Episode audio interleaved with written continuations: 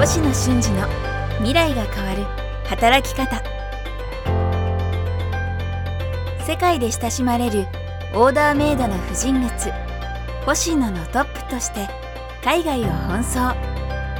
公認会計士として年商100億円企業のコンサルティングも手掛ける星野俊二が未来が変わる働き方をお伝えします。独立起業経営海外移住。番組ではリスナーの皆様からのご相談にもお答えします。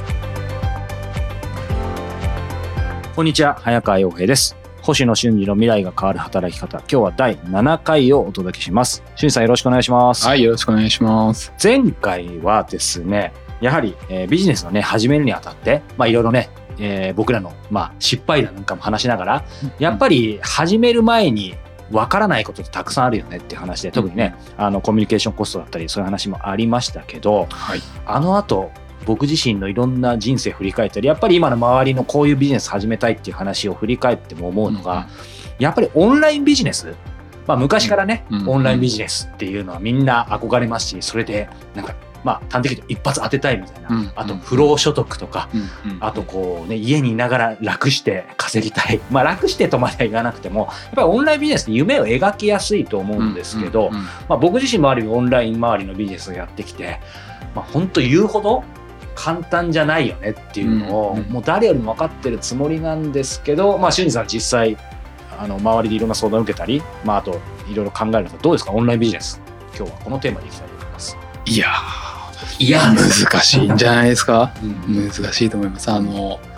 なんかやっぱりね、はいあの、メリットはたくさんうんあるんですよね。うん売るのはがい苦手な人も、なんか一言も言わず買ってくれたら最高じゃないですか。僕ですそしてあんまり人に会いたくないねそう、会いたくない。会いたくない。店持ちたくない。雇いたくない。コミュニケーションしたくない。でも勝手に売れてほしいみたいな。なんか思い描きう、ますよね。はい、一人ビジネスにとって最強の最強です。感。じますよね。なんですけど、うん。いやー、売れないっすね。あの、なんか、具体で、えっと、以前、ん。えっと、お客様一社あって、うん。えっと、アパレル系ですかね。アパレル系でやっていて、で、その方の場合は、代表の方がはい。非常にこう、力のあるうん。タレントさんとか、名の知れた方はが売っているのをうん。バックアップしたことはあったんですけど、はいはそれでもうん。そんなに簡単じゃない。あの私のなんか持論だと、はい。オンラインでうん。初めスタートアップとして、うん。もしくは最初の1年から3年目ぐらいで物を売っていく時、オンラインだけでうん。っていうのは2種類しかなくて、うん。一つはファンでファンビジネスである、まあ、いわゆるそのその方がこれいいよって、もしくは私がこれ作ったのとかうん。言った時に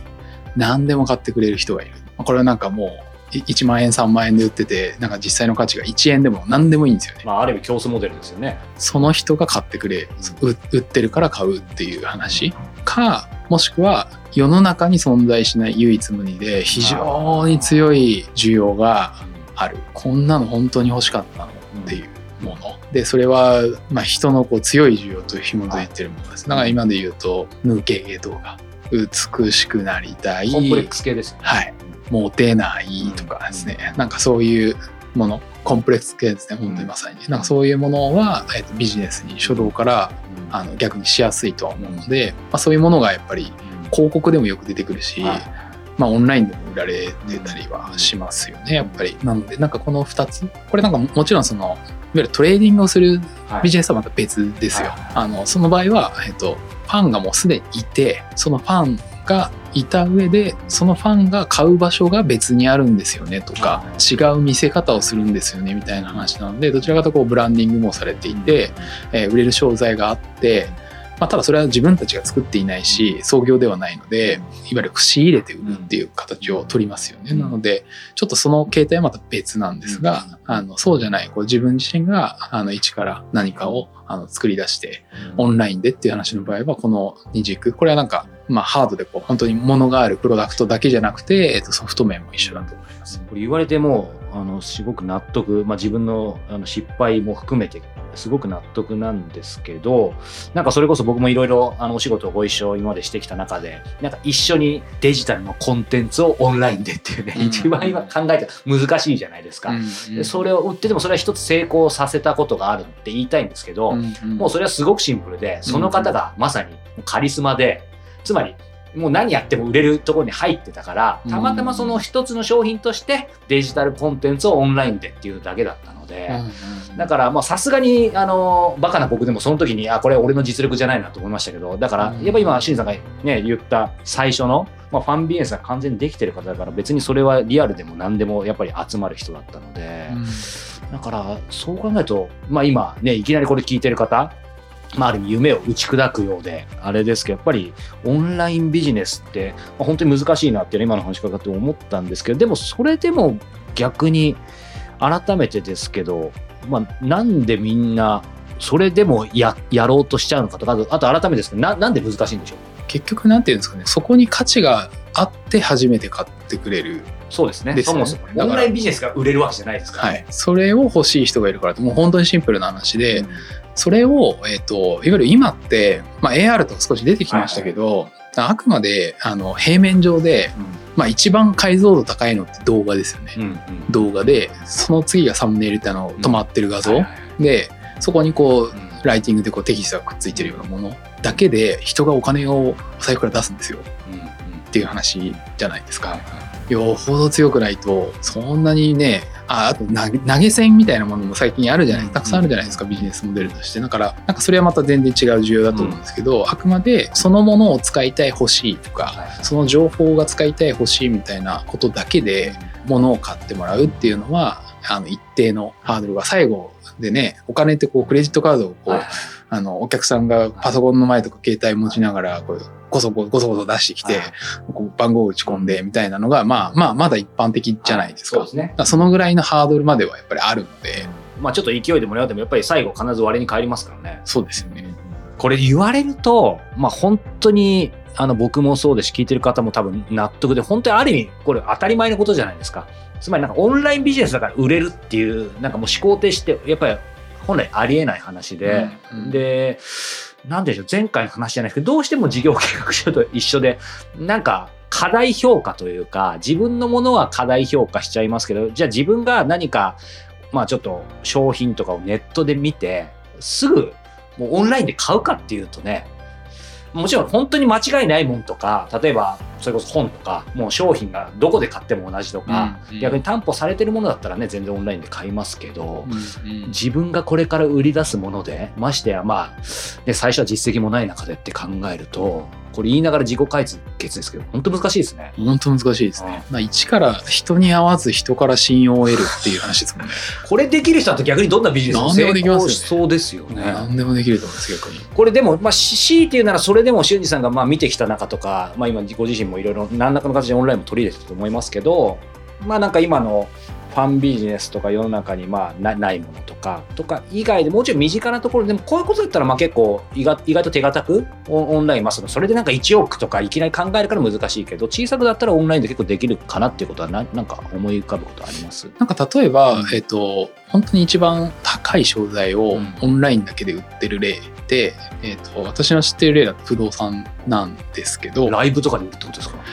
えっと今、えっとやっぱコロナあって、はいはいはい。VR の分野はい。で内覧できるところまでは行ってるじゃないですか。はいはいはい。ありますね。まあ、当然そそこで、えっとうん。出ている物件の取引するオーナーさん、はいはい。社長さん、はい。会社っていうのは、まあ、信用力がある程度ある前提で、利回りはマーケットが分かっていれば、そんなにこうぶれない、うん。まあ、金融商品として扱われているのでだからそういうものを例えば海外シンガポールとか香港にいらっしゃるクライアントが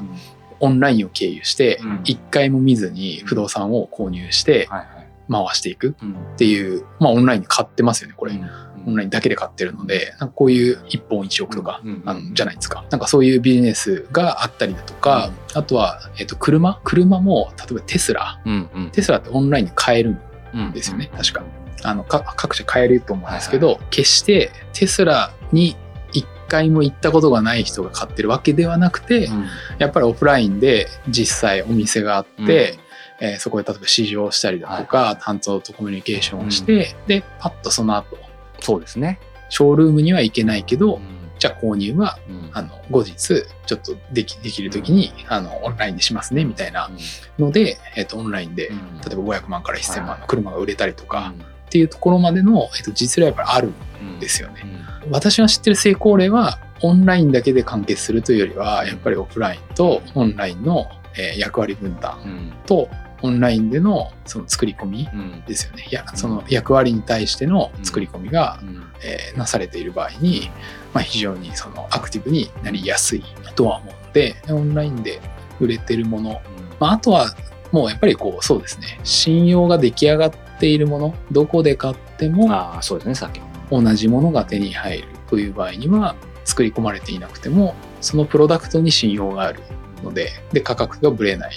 のであればそこに対しての信用を置いてなんか届かないとかね。なんか究極的な例ありますけどなんかそういうことがない限りは同じものが手に入るであろうで人は物をオンラインだけで買う。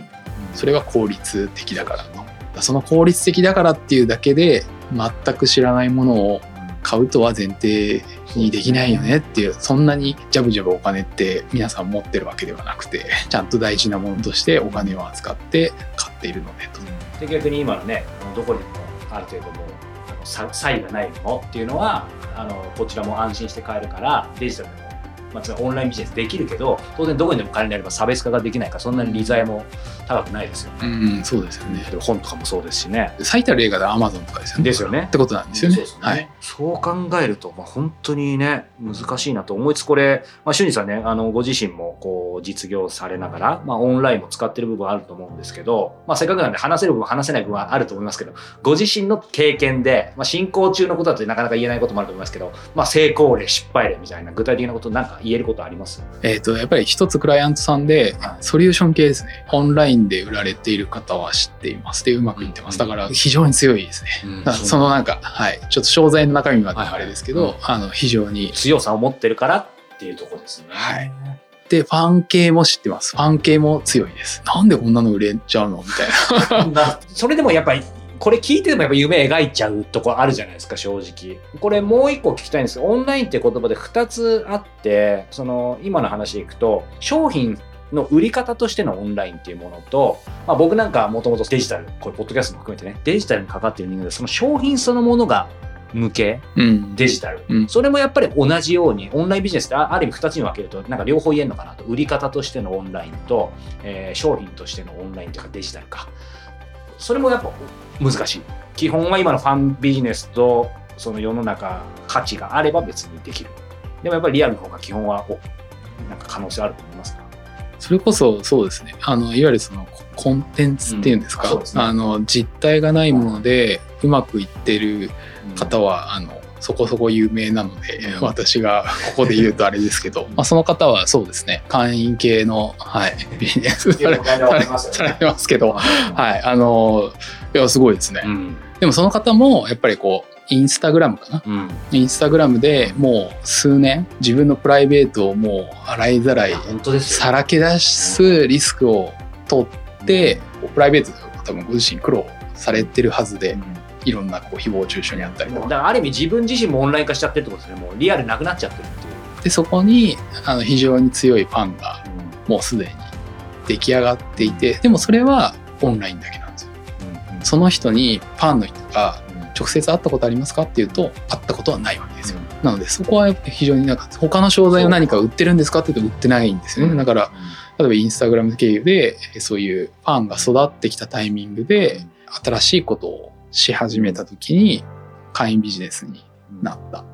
例は直近ではそれが一番大きいかすごいですね。夢のあるねこれだって答えを今日出せたらいいんですけどなんか僕も僕周りもあと今しゅんさん言ってたような方を想像しても逆に言うとちょっといい悪い別としてやっぱり今オンラインビジネスそしてデジタルコンテンツとかっていうともうやっぱりしゅんさんが最初に言ったところがもう本当にそれ以上でもそれ以下でもない感じですかね。でもその方も結局、えー、とそのビジネスを始めた時にそれを維持するとかその質を高めるためにオフラインとはやっぱり組み合わせ始めてる、まあ、例えば直接講演されるとか、はファン向けのギャザリングうん。あのミーティングはい組んだりとか、ちょっとこうグループ組んでファンが、まあ、アンバサダーに近い感じですよね、ファン自体がそのチームの一員になって、拡散するアクションをスタートしてくれたとか、なんかそういうアクションに結局はなんか結びついていったりはしているかなというふうには思います、ね。これすいません笑っちゃったんですけどいや面白いなと自分も含めてですけど 今日ねこの冒頭でオンラインビジネスをやっぱり何か夢描く人ってある意味リアルがちょっと嫌なわけですよ。ちょっとすごいわ一対一人と会いたくないとか、はい僕もそうだし、まあ、しんさんとしたらちょっとそういうとこあるかもしれないけどでも結果的に今の話で絶対じゃないけどある程度オンラインビジネスをドライブさせたりするためにはやっぱりリアルだったりそのある種のコミュニティを作るみたいなことはやっぱりかなり切っても切れないのかなっていうふうにやっぱり思っちゃったんですけどどうですか？いやそうだと思います。ただやっぱりあのプロダクトでもうかそうですごいソリューションがあるとか、はい。コンテンツでソリューション系の強いものがあるうん場合は売れてるのは事実ですからね。例えば声だけ出してはラーニング系ですよね。はい。ラーニング系のあのプラットフォームいくつか今あると昨日昨日もちょっと見てたんですけど、でその時に例えばこう Python Python とかあのうん。言語ですね、はい。プログラミング言語を、はい。えー学ぶうん。とかそういう時の講座が、例えばひ1人2000円で5000人集まってますとか、うん。そういうものは存在はしてるので、うん。でもそれってなんでっていうと多くの人が例えばこう副業として今なんかお給料30万なんだけどあの子供養っていくにはもうやっぱり5060万ぐらいはやっぱりあった方がよくてちょっとその30万をなんとか副業でちょっと週12ぐらいで稼ぎたいしあの転職も考えてちょっとこう手に職つけたいんだよねみたいな時に今はそのまだ IT の分野であの言語を書く人であのサラリーが高いとかうん。業務委託も可能だったりだとか、まあそういう複合的な理由があってそれちょっと学びたいだけどどこでどういうふうに学ぼうかなみたいな時にあのがっつりやるんじゃなくて少しこうかじってみたいみたいな需要に対して中途で転職しようとしてる、えー40代とか30代とか50代とかなんかそういう人たちに対してちょっとした学びを提供するみたいなのに2000円払ってくださいというとうんうん5000人集まってもおかしくないんですよね。っていう話はできたりするんですよ。でもかなりこうなんだ強いですよねいやそりゃそうだよねって、うん。そりゃ買うわっていう。なんか単純明快なものまで行き着いてると考えて出してうん。やっぱ売ってる人すごいなって思いますけどね。そうですね。あそりゃそうだよねってとこまでね持ってかないとですね。いやーなんか僕自身もいろいろ反省するところがたくさんあってですね。またいつかこの番組で僕が人生相談するかもしれませんが今日はこのオンラインビジネスえーについてお話を伺いました。星野俊二の未来が変わる。働き方。さあエンディングのお時間ですが、えー今日ねメインテーマがオンラインビジネスということでしたがしんさんまあね 前回もあの坊主のねあのノイキャンのイヤホンなんかも、えー紹介してもらいましたけど買い物って それこそ今日のメインテーマと、えー合うのか矛盾するのか分かりませんけどリアルで買うこととオンラインで買うこと。まあこれもそうかケースバイケースか。なんかもうこういうものは絶対オンライン。こういうものはやっぱりリアルだなっていう。なんかこのままメインテーマ続きますけどしんさんご自身どうですか？そうですね。オンラインで買ってるものって常時使っている傾向が強いとか、まあ、食べ物あの例えば UberEats 使うとはいはいはいかこれはなんか最近の傾向では増えましたねやっぱり。うんあとはなんかあれですねもう日日常品ですよね。トイレットペーパー、うん。お水とか。もうなんか、まあ、アマゾンとかもそうですけど、なんかそれ、ててもうしかも定期便みたいにしてます？してますね。なんかそういうものは、えーオンラインになっていてあとはオフラインが多いかもしれないです。意外と。あ、そうですか。服とかは？服はですね買ってないですね。